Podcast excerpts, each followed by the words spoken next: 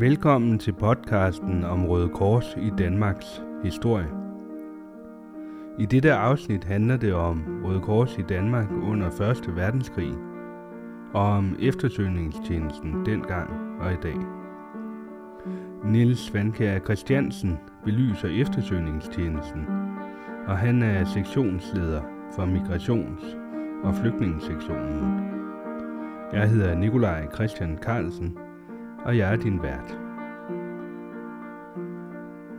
Røde Kors i Danmark var aktiv under 1. verdenskrig inden for en række humanitære aktiviteter.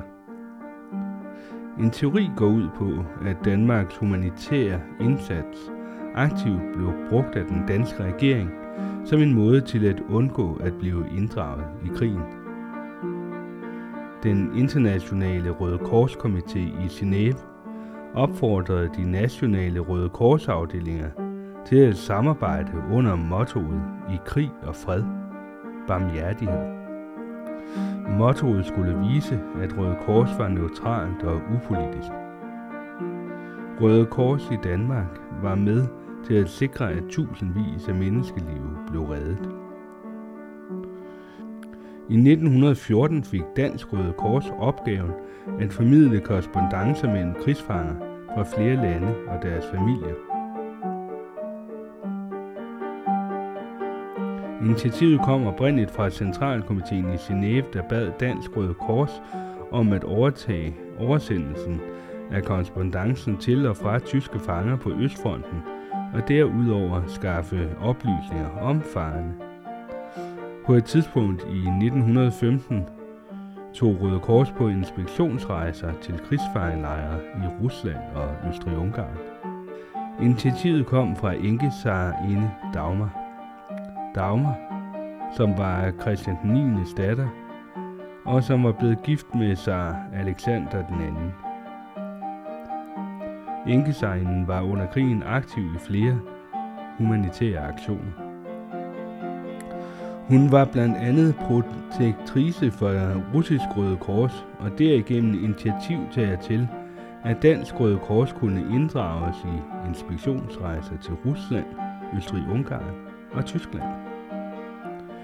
En anden opgave Røde Kors i Danmark stod i spidsen for, var fordelingen af medicin til tyske og østrig-ungarske fanger i Rusland og Serbien. Danske læger sørgede for, at medicinen kom ud til selv de fjerneste krigsfangelejre. I 1916 havde Dansk Røde Kors udsendt 32 delegerede, som sørgede for udveksling af syge, fanger og uddeling af medicin. Opgaverne med at inspicere lejrene og fordele medicin og medicamenter var en enorm opgave. Alene de østrig-ungarske krigsfanger i Rusland var på omkring 1,5 millioner mænd. Den danske regering satte Røde Kors til at udføre humanitært arbejde under 1. verdenskrig og brugte det til at holde Danmark ude af krigen. Og så var Røde Kors med til at redde mange liv og stod for at formidle kontakter mellem krigsfanger og deres pårørende. Derudover var Røde Kors med til at uddele medicin til krigsfanger. Røde Kors eftersøgningstjeneste har jo eksisteret i rigtig mange år. Og så vidt jeg sådan har forstået, så er det jo noget, der ligesom bliver grundlagt i Danmark under 1. verdenskrig. Hvis du bare lige kan knytte et par kommentarer til eftersøgningstjenestens historie. Ja, faktisk skal vi jo endnu længere tilbage, når vi snakker om det historiske i forhold til det at arbejde med eftersøgning i Røde Korsbevægelsen. Vi skal tilbage til 1800-tallet, hvor man i sidste halvdel begyndte at registrere krigsfanger i de europæiske krige. Og med den registrering af krigsfanger blev det også muligt at give beskeder tilbage til krigsfangernes familie om dels hvor de befandt sig, men også nogle basale sundhedsoplysninger, altså om, hvordan de havde det. Og det var en opgave, som Røde Kors i løbet af årene i højere og højere grad blev betroet, og som vi i særlig grad fik tildelt under 1. verdenskrig. På det tidspunkt fik Dansk Røde Kors også en rigtig stor opgave med at registrere og opbevare oplysninger om krigsfanger på begge sider af den store krig, der udspillede sig. Og grunden til, at det valget faldt på Danmark, var jo blandt andet, at Danmark var et neutralt land under 1. verdenskrig. Vil du ikke sådan starte med at fortælle, hvad Røde Kors eftersøgningstjeneste gør sådan overordnet set, og lidt om, hvor længe den har eksisteret? Jo, Røde Kors eftersøgningstjeneste arbejder for at genetablere kontakten mellem mennesker, som har mistet kontakten som følge af krig, katastrofer og konflikter. Og de mennesker, som vi arbejder for, er typisk nære familiemedlemmer til hinanden, som mister kontakten i forbindelse med de her situationer. Vi hjælper også med at bevare kontakten under rigtig svære omstændigheder for nogle af de mennesker, som ikke har mulighed for at holde kontakten ved lige med deres nærmeste familie på andre måder end gennem Røde Kors. Okay, kan du ikke sådan sige lidt om, hvad eftersøgningstjenestens mission er? Eftersøgningstjenestens mission er jo for det første at hjælpe med at forebygge tab af kontakt mellem familiemedlemmer. Det gør vi ved at oplyse blandt andet med nogle gode råd om, hvordan man skal forholde sig i krig og konflikt i forhold til at bevare kontakten med sine familiemedlemmer, men også i forhold til, hvis man er på flugt, hvor vi hjælper med gode råd og oplysninger om, hvordan man skal forholde sig for at ikke miste kontakten med sin nære familie. Hvis man mister kontakten med sin familie, så er vi til stede globalt med et netværk, der gør det muligt at eftersøge sine familiemedlemmer. Man kan altid henvende sig til Røde Kors i det land, man befinder sig, for simpelthen at rette henvendelse om muligheden for at eftersøge sine familiemedlemmer. Vi arbejder sammen i Røde Kors fællesskabet på tværs af landegrænsen, og det betyder, at vi hjælper hinanden med at kunne finde personer på tværs af lande over hele verden. Men hvad er så din egen rolle i eftersøgningstjenesten? Og hvad er din motivation for at arbejde med den? Jamen altså, jeg er jo leder af eftersøgningstjenesten, som den ser ud i dag. Der er 3 tilknyttede professionelle eftersøgere i vores eftersøgningstjeneste. Jeg er leder af den. Og det nemme spørgsmål er selvfølgelig motivationen for at arbejde med eftersøgning. Det er fordi, jeg ser, hvor stor en forskel det her det gør for mennesker.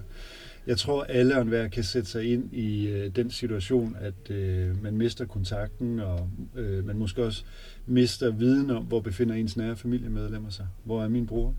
Hvor er min søn? Hvor er min datter? Eller hvor er mine forældre? Er et af de allersværeste, allermest belastende spørgsmål, man kan have som menneske.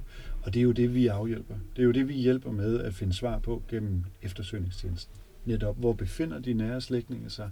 Og i mange tilfælde er vi også i stand til at genskabe kontakten til de nære slægtninge. Men hvis I er aktive i Ukraine, hvad gør I så? Og alternativt, hvis I nu ikke er det, hvad forventer I så at komme til at gøre, kan man sige, i den konflikt? Vi er aktive i Ukraine, ligesom vi er aktive i, eller søger at være aktive i alle andre konflikter og krige rundt om i verden. Det er netop den slags situationer, der skaber behovet for at kunne eftersøge familiemedlemmer. Når det er sagt, så er forholdene i Ukraine jo rigtig svære at arbejde under lige nu. Så det gør det svært for os i øjeblikket her i krigens start, at kunne varetage eftersøgningsopgaven fuldt ud inde i Ukraine. Men det vi gør lige nu, det er, at vi her i Danmark står til rådighed for de flygtninge fra Ukraine, der kommer hertil, og som ønsker at tale med os om at eftersøge deres familiemedlemmer. Vi tager simpelthen imod data på de mennesker, som de savner, og så snart mulighederne tillader det, så er vores folk i Ukraine selvfølgelig klar til at gå ud og lave eftersøgningsarbejde også i Ukraine. Mm.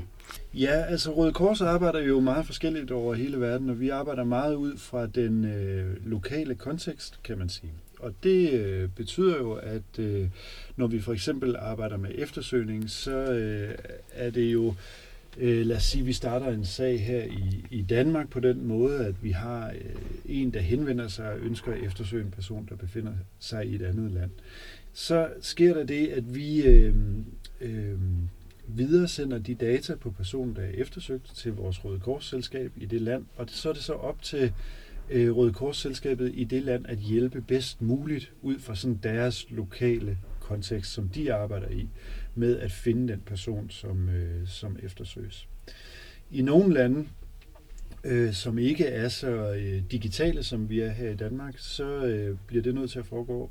Det kan blandt andet foregå med breve, men også med, at man simpelthen lokalt opsøger ude og kigge efter, om man kan finde de personer på bestemte adresser eller lignende.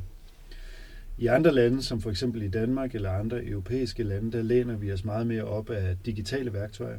I Danmark har vi for eksempel adgang til CPR-registeret, der gør, at når vi modtager en eftersøgning fra en person, der befinder sig i et andet land, men som håber at finde en nær slægtning i Danmark, så kan vi gå ind og kigge i CPR-registeret og se, om vi kan finde et match med de oplysninger, som vi har fået. Så vi går simpelthen ind og leder efter navne i CPR-registeret, og vi går ind og leder efter kontaktoplysninger på de folk, der søges efter derfra. Og så, hvis vedkommende ønsker det, så sætter vi kontakten op. Så siger vi, så er der et match, og så sætter vi kontakten op. Okay. Kan du ikke prøve at fortælle en konkret historie om nogen, som Røde Kors har hjulpet med eftersøgningstjenesten her? Der er mange konkrete historier om folk, som vi har hjulpet med eftersøgningstjenesten. De historier, som har gjort størst indtryk på mig, har været dem, hvor vi har genforenet forældre med deres børn. Vi har haft nogle tilfælde af sådan nogle sager, hvor børn og forældre er blevet adskilt som følge af flugt. Typisk omkring Middelhavsområdet, og så simpelthen bortkommet fra hinanden, for eksempel i Grækenland.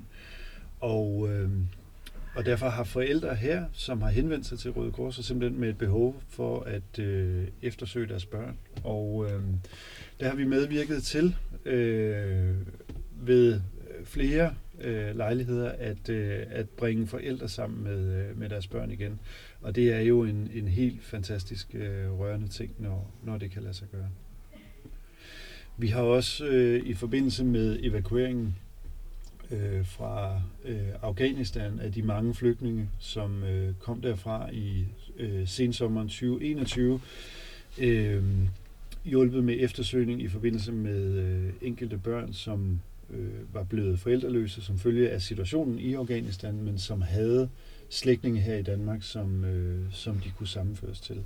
Og der har vi simpelthen også været inde over at prøve at hjælpe med at finde frem til de slægtninge i Danmark, og hjælpe med at gøre det muligt simpelthen for dem at blive genforenet med de slægtninge, de så havde. Mm-hmm. Kan du ikke prøve at give mig sådan et overblik over, sådan i hvilke konflikter I har været aktive? Jamen, Røde Kors har været aktive i vel stort set nærmest alle verdens konflikter med eftersøgning. Nogle gange nok mere effektive end andre. Og som jeg fortalte før, med hensyn til vores tilstedeværelse i Ukraine, så er vi i øjeblikket udfordret af krigshandlingerne i forhold til at udføre selve eftersøgningsarbejdet. Og sådan har det jo set ud i mange forskellige krige og konflikter gennem tiden. Men fordi Røde Kors er globalt, fordi vi er til stede med eftersøgning, som jo er en kerneaktivitet for et hvert Røde Kors-selskab, så betyder det også, at vi er til stede med den her service, kan vi kalde det, i alle lande og til enhver tid. Det er i hvert fald det, vi tilstræber.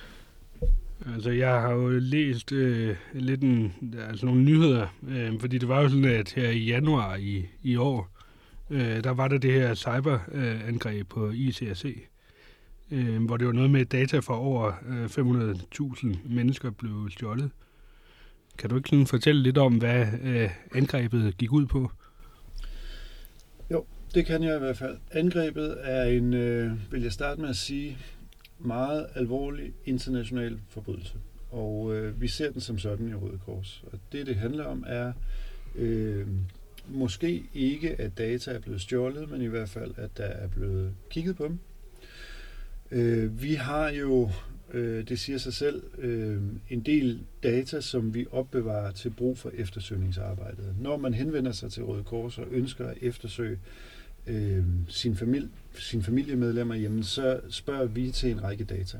Og de data, dem opbevarer vi med henblik på at finde de personer, som eftersøges. Og det gør vi igennem den internationale Røde Kors komité, som er baseret i Genève. Det er simpelthen dem, der har lavet aftale med en ekstern leverandør af servere til at opbevare de data. Og angrebet har simpelthen handlet om, at der er nogen uden for vores systemer i Røde Kors, der har budt ind i sådan en server og haft adgang til data for op imod 500.000 mennesker. Mm. Hvordan havde du det, sådan, da du hørte om det her cyberangreb? Det gjorde mig rigtig skidt tilpas, og det gjorde det af den grund, at her der tale om data på nogle af verdens mest sårbare personer. Det er data på mennesker, som i mange tilfælde er flygtet, vil være personligt forfulgte af forskellige grunde, og som søger efter deres nære familiemedlemmer og har et håb om at kunne få kontakten med dem igen gennem Røde Kors. Så det gjorde mig rigtig trist faktisk, at nogen kan finde på at bryde ind og kigge på den form for data, som alene bør bruges til humanitære formål. Mm-hmm. Bare lige sådan opklarende, altså hvad er det sådan for en type data, I typisk har for folk, der henvender sig til jer? Det er persondata, så det er navne, det er sidst kendte opholdssteder, det er kendetegn, det er forskellige datoer, vi bruger til at markere, hvornår har en person sidst befundet sig et bestemt sted og lignende, som gør, at vi er i stand til at finde de personer, som eftersøges simpelthen. Hvem havde gavn af tyveriet sådan, ifølge din, eller det her angreb ifølge din vurdering? Det ved vi ikke. Vi kender endnu ikke dem, der har begået den her forbrydelse. Vi ved ikke, hvem de er. Vi kender ikke deres motiver. Vi kan frygte for, hvad de kan være, men det er ikke kendt for os, hvad motiverne har været, eller hvem det er, der har begået det her angreb mod os. Nej, okay, så det ved I simpelthen ikke på nuværende tidspunkt? Det vides ikke på nuværende tidspunkt. Delen om Første Verdenskrig bygger på Mathilde Birbau og Christian Bruns tekst om Dansk Røde Kors under den store krig. Niels Svankjær Christiansen er sektionsleder for migrations- og flygtningesektionen i Røde Kors i Danmark, og han fortalte om eftersøgningstjenesten. Jeg er Nikolaj Christian Karlsen og er din vært, og så er jeg også historiker og ansat som kommunikationskonsulent i Røde Kors. Tak for, at du lyttede med. Jeg glæder mig til, at vi høres ved i næste afsnit af podcasten.